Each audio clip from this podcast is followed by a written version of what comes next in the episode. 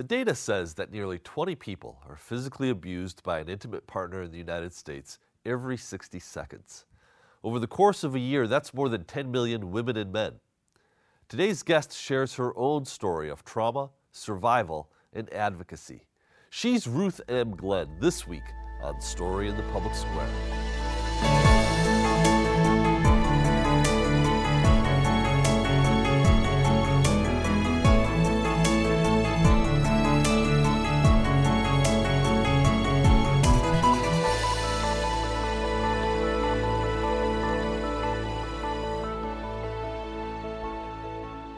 Hello and welcome to A Story in the Public Square, where storytelling meets public affairs. I'm Jim Ludes from the Pell Center at Salve Regina University. And I'm G. Wayne Miller, also with the Pell Center at Salve Regina University.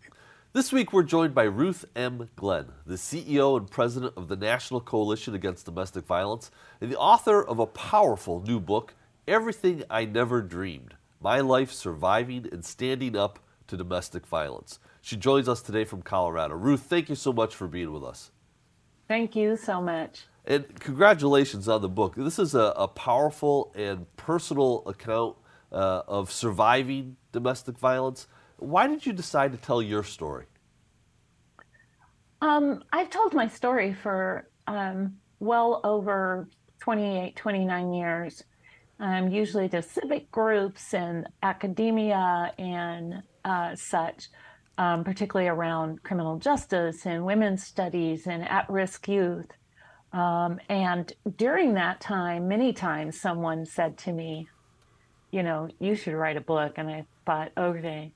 Uh, long story short, I appeared on television for the Democratic National Committee way back in um, uh, 2020. And uh, uh a publisher reached out and said, the publisher publisher reached out and said, um, we think you have a story. And I said, well, that's funny because everybody thinks I have a story. so um, two years later, um, here we are, a published book. Well, I, you know, it's a, it is really a powerful uh, narrative. Uh, for the benefit of the audience who maybe hasn't read it yet, could you tell us a little bit about your story?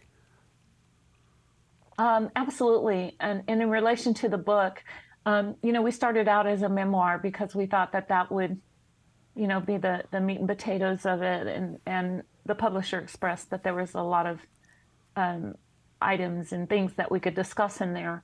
Um, but as we kind of morphed in the book, we understood that there was so much more than my story. Um, I was not unlike other victims of domestic violence, even though I was very different.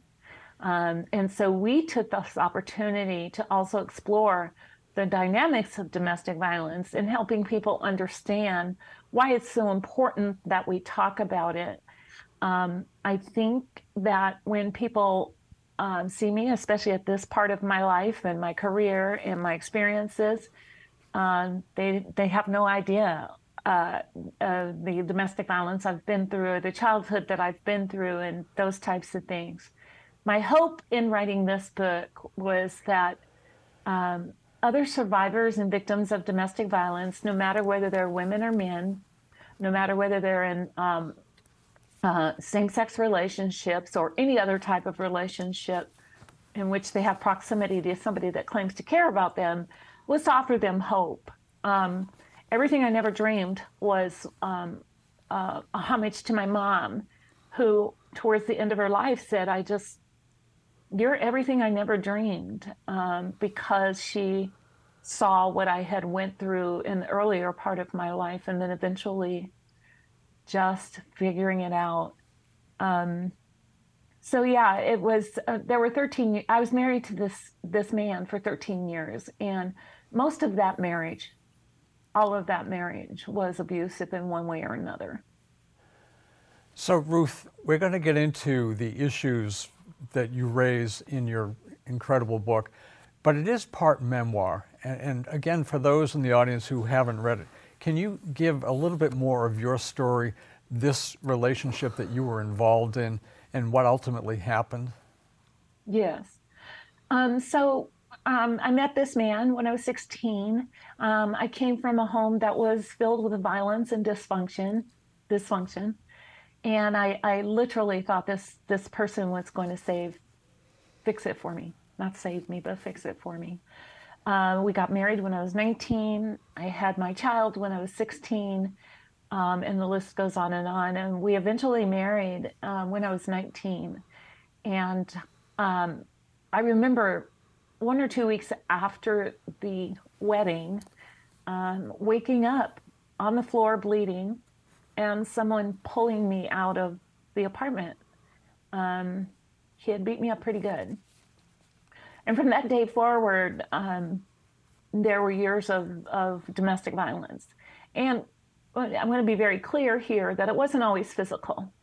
Um, there was certainly a lot of emotional abuse in regards to how I looked, how I wasn't smart enough, I wasn't a good mom. I mean, the list goes on and on of the types of abuse that that he um, perpetrated against me. But I remember at one key point in my life, um, someone said to me, it was a supervisor of mine, she said, um, and the details of that are in the book, but she said, you know, something's not right, and I want you to know I'm here for you. And it was the first time anyone ever used the words domestic violence or violence against you. You know, you're experiencing violence. And I remember thinking, oh my goodness, not really. Um, and I'm here to tell you that it wasn't until two, two and a half years later that I actually left. Um, and it was really um, more about that person planting a seed and me understanding that I wasn't living my true self. Um, I I love education and I love humor and all of those things and and the real me was being suppressed by this violence in our home. Um, and then eventually, you know, I, I am very grateful because a lot of survivors do not have this kind of support. But I was working for the state of Colorado at the time. They kept me in my job and really made accommodations for me so that I could be safe. Um, it didn't prevent me from being kidnapped and or shot and, and left for dead. Um, but I was able to come from that and and continue to work. And I can't tell you how many victims and survivors have had to change their entire lives to be safe.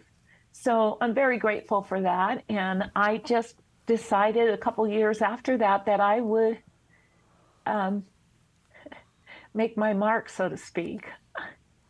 Um, someone asked me uh, when I went to volunteer for domestic violence, they said, Ruth, why don't you tell your story? And I said, no way, I can't do that. I've never stopped since then.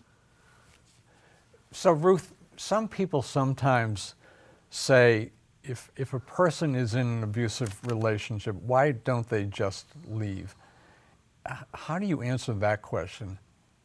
It's not that simple. There's, there's two ways, and thank you so much for bringing that up, Wayne. if I told you all of the things that I had to think about me, not every survivor, because every survivor is different, I had to think about where my son would go to school. I had to think about would I be able to keep my job? What about our combined cars? We were living a very nice life, comfortable life. Uh, we were quote unquote middle class. Um, we had two cars, and uh, you know, um, I challenge all of us to think about. Someone tells you the only way that things are going to change is if you immediately change. I challenge all of us to think about what we would feel like if somebody came to you and said, Here's your suitcase. Uh, here's your suitcase. Now you can leave.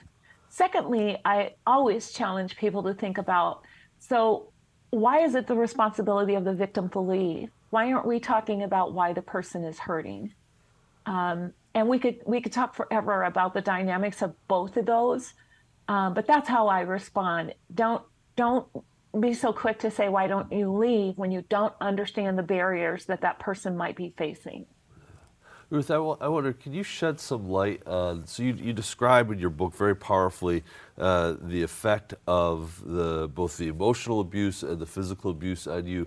Uh, in a, in a more abstract sense, what happens to a victim uh, in that circumstance, to their sense of self, to their sense of uh, worth? What happens to the victim who's, the, who's, who's subjected to that kind of abuse over years? That's a great question because I don't think we, talk about that enough either. You lose yourself. You don't become, um, you become beholden, so to speak. I, I'll find the correct word in a moment, but everything about your being sort of goes away. You know, even um, your ability to, to be safe. You know, how do I be safe? It's not just cowering in the corner, putting the hands over my head so I don't feel the blows, right? It's more about how do I predict what's going to happen? I don't know. Um, batters and those that hurt others are not predictable. So they keep you unbalanced all the time. Um, and then when you add on the trauma to all of that, um, I'll I'll share with you all that I still go to therapy every once in a while because the PTSD takes place and I begin to lose something happens, right? Where I go, wait a minute, this isn't how it's supposed to be or or that kind of thing. The ramifications are lifelong, emotionally, uh, trauma, and even physically. I found out four or five months ago, or four or five years ago, uh, my doctor said, Have you been in a terrible car accident? And I said, No. Um, and they had to do two surgeries on my back from when I was thrown against a wall. That's 30 something years later. And I say that so that we understand the long term impact, right? Um, I feel blessed of who I am right now. Um, but to say that I am not experiencing any of those long term impacts uh, would not be honest. We need to take a quick moment for station identification. This is Story in the Public Square, where storytelling meets public affairs. An audio version of this show can be heard multiple times every weekend on SiriusXM satellite radio's popular Politics of the United States. That's the POTUS channel, number 124. We produce Story in the Public Square with a great crew at Rhode Island PBS, and we're lucky to work with them. I'm Jim Ludes. On most days, you can find me running the Pell Center at Salve Regina University in beautiful Newport, Rhode Island. If you want to connect with me on Twitter, you can do so at JM. And joining me as he does every week in the co host chair is my friend, G. Wayne Miller, who is an award winning journalist and the author of 20 books. You can find Wayne on Twitter too at G. Wayne Miller. And our guest this week is Ruth Glenn, CEO and president of the National Coalition Against Domestic Violence. She's also a survivor and writes about her life in a powerful new memoir, Everything I Never Dreamed My Life Surviving and Standing Up to Domestic Violence. You can follow Ruth on Twitter at Ruth M. Glenn. And if you're listening and you need help, you can call the National Domestic Violence Hotline at 800 799 7233. Again, that's 800 799 7233. Or just text the word START to 88 788. Again, you can text the word START to 88788. So you mentioned that you still sometimes uh, see a therapist. What other interventions or professional help can people who have been victims turn to? So I want to make something clear. When a victim is in crisis, in other words, they're trying to get that immediate help and trying to figure out their immediate life, um, it is certainly um, n- not therapy that they need. They need an advocate to help them navigate all the things that they have to think about to be safe. Um, those are available at the community domestic violence programs, or you can call the national hotline, or whatever whatever that takes as immediate crisis. Uh, community domestic violence programs are awesome at making sure that the victim is safety uh, that, that their safety is first, right? They, they do what they call a safety plan, and then they go from there, figuring out how to best make sure that this person is not going to be hurt or is at minimum safe, right? Um, and then later on is when you begin to experience. I, I discovered this in my journey. Is later on is when I begin to experience trauma and forgetting things that I should have remembered and um, jumping at the slightest noises and uh, smelling gunpowder in my car, um, which blew me away because I thought, what is happening right now? Those are the types of things, those long term impacts are the types of things that we encourage victims and survivors to get support with. Ruth, this is probably a good chance for us to mention the National Domestic Violence Hotline. If somebody in our audience needs help, they can call 1 800 799 7233, or they can simply text the word START to 88788. Um, how extensive, uh, how, how pervasive a problem is domestic violence in the United States right now? You know, um, someone coined the phrase probably about six years ago that is a public health crisis. I totally agree with that. I have stats, and uh, you know, we there are stats and stats and stats and stats. What I'm I'm most concerned about is the increase in lethality of domestic violence, and by that I mean um, particularly women um, who are dying as a result of domestic violence. The lethality, uh, from our perspective, has really jumped. Um, we are very aware of the millions of people every year um, who are experiencing domestic domestic violence. We're not talking about the impacts on communities. We're not talking about the dynamics of domestic violence. We're not talking about why doesn't they don't they leave. We're not talking about what causes somebody to do this to somebody else. The need for power and control. Why is that so strong in that person? Uh, we're not talking about um, how we need to uh, make sure that every victim's needs are met, particularly when they've finally been empowered to say, I need to go and I need to do it as safely as possible. Um, so, how do we have those conversations? Um, I, am a firm believer that um, until we talk about it, you know, someone used the example of MADD, right? Mothers Against Drunk Driving.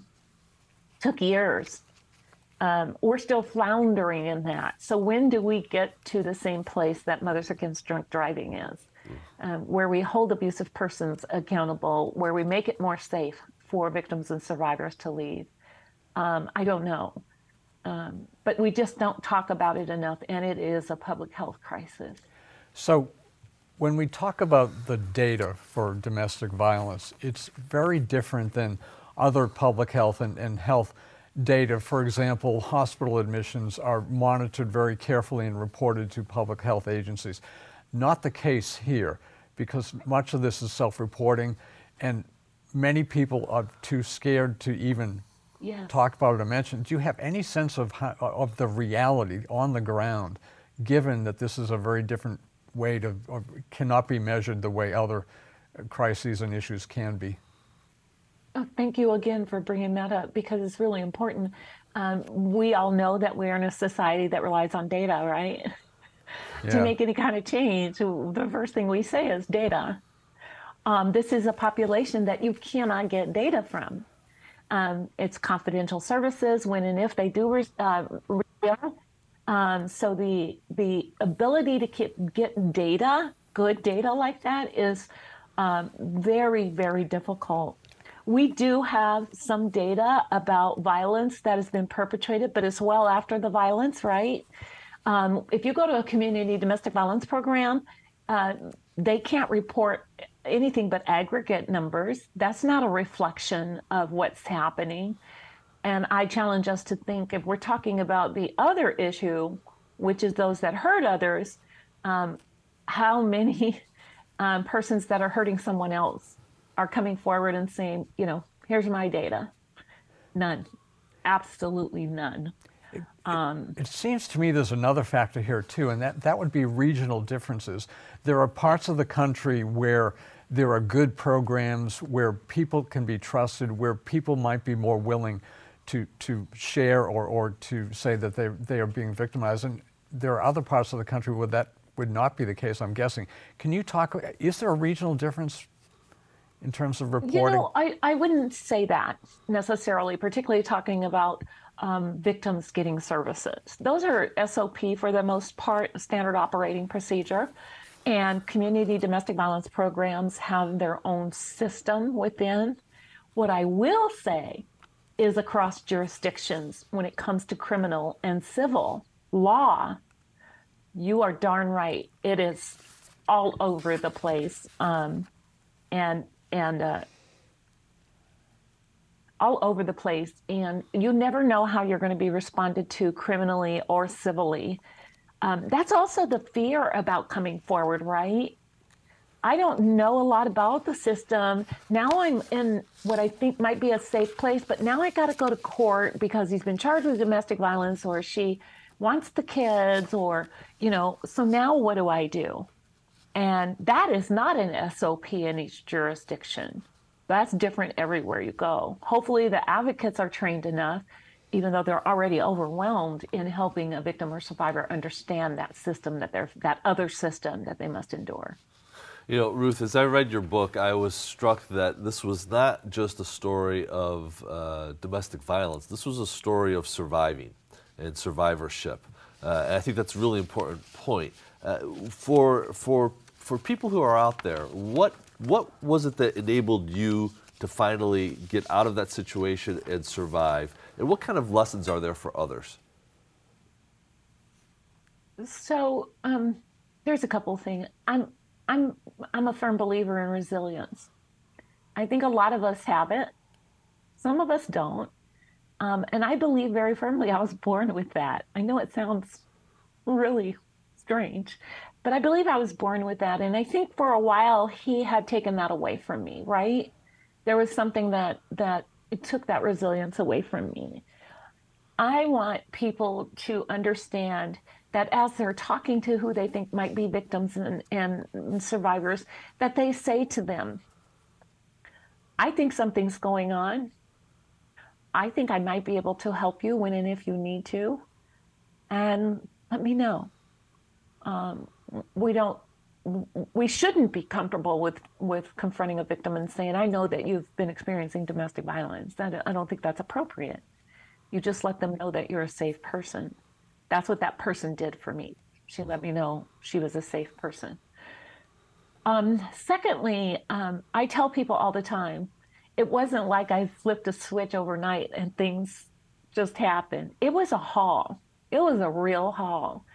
Um, those first two, three, four, five years were very difficult. I spent many days crying. I spent many days depressed, um, but constantly thinking, what was this all for? What what what did this mean? And um, I just eventually understood, particularly when that person said, "You should tell your story." Um, I believed that it sounds so corny, but I believed that this happened to me for a reason. And anything I can do to help us as a society and a culture understand about domestic violence, um, I made up my mind I was going to do. I'm imperfect, by the way. I know you find that hard to believe, but I am imperfect. We and, do find uh, that hard to I believe. Have, yeah, we do. I have down days, you know. Um, I told somebody the other day, I said, they said, What are you going to do on your vacation? I said, Curl in a fetal position for just one day. and that's okay. yeah, that definitely. So, yes, just really having open dialogue and, and, and recognizing when someone might be going, you'll notice, you'll see the change, and letting them know that you're there. And by the way, if you're going to be there and you open that door, please make sure you have the resources that they might need. The so, hotline number, the local community domestic violence program, helping them uh, develop a safety plan, which is I'm going to flip my porch light three times. That means get your buns over here because something bad is happening. It could be that simple. So, Ruth, you've talked here on the show about ways to, you just did, as a matter of fact, uh, uh, to better serve victims and survivors. And in the book, you get into even more of them. Deterrence is one of those, and we haven't really hit on that during this, this show here. Talk about the importance of deterrence and actually what that means. So um, we can call it deterrence, we can call it prevention, but um, what I like to think is that, well, not what I like to think. We have two ways of dealing with domestic violence currently as a society when we are talking about it and we're trying to put those things in place, we have interventions and um, we have policy, right? My concern is that we don't do enough about prevention and deterrence. And by that I mean, why aren't we having the conversations as young as we can about respectful relationships you know, it's not just, uh, and I agree that we we can talk about healthy relationships. That's not at all what I'm saying. But I think if we talk about respectful and healthy relationships, and even talk about what is it that you're feeling when you want to hurt someone. So let's talk about your power and control. Where do you think that comes from? Um, our society wants to do intervention. We want to save people. And we don't understand that sometimes that takes going way back here so that they never experience that as a victim or a, a person that hurts someone else, a batterer. So what are we doing about that? I would challenge us to say we're not we're not doing nearly enough. Um, the funds that we get in this field, very much des- designated and um, delivered for interventions, and even that's not enough. So when you go to to uh, your lawmakers and say we need more money for prevention, they go, yeah, no, that's not going to happen. Um, and they all have their reasons, but when are we going to say, let's stop this before it even starts? Um, talking to those who might be potential victims, we don't know that they're going to be victims, but what do we do to help people understand uh, that they don't have to lose themselves to another person? They don't have to subject themselves or or um, experience power and control for some from someone else. You know, Ruth, we've got a little bit more than a minute left here. I want to uh, maybe change the focus just a little bit and talk about bystanders. Uh, you've you've mentioned already this woman uh, who let you know that she was uh, that she was that she was there to help. Uh, but there was a line in the prologue of the book that lingered with me as I read it, and this was as your abuser was forcing you to drive from somewhere at gunpoint. The thought going through your head was, and I'm quoting here does anybody see me? How can I get them to see me? What should bystanders be looking for? Um, I wrote that line and it still grabs me. Yeah. um, I, I, would say it, it is hard to be um, an interrupter, right? Very difficult. You don't want to get in other people's business. You don't know what's going on. They may have a weapon. I mean, the list goes on and on. I would challenge us to think there is nothing wrong with saying to both parties, both parties, is there something I can do to help? It seems like there's something going on here. What can I do to help? It puts the, the abusive person off guard, right? Um, and it lets the victim know that somebody has seen this. Sometimes that's all you need is somebody has seen this and they understand that this is not good. Um, I have you know, we don't trust our instincts enough. Trust our instincts. If we think that there's something going on, it's okay to be embarrassed in a few minutes because you got it wrong. But say, is there something here that I can help with? Um, and help help that person. I think that that goes a long way. Well, Ruth, your book is a tremendous tribute, and we're so grateful to you for sharing with it. We want to share one more time. The National Domestic Violence Hotline is 1 800 799 7233. Again, 800 799 7233. Or you can text START, the word START, to 88788. Again, the word START to 88788. The book is Everything I Never Dreamed. She's Ruth Glenn. Thank you so much for being with us. That is all the time we have this week. But if you want to know more, you can find us on Facebook and Twitter. Uh, he's Wayne. I'm Jim. Asking you to join us again next time for more Story in the Public Square.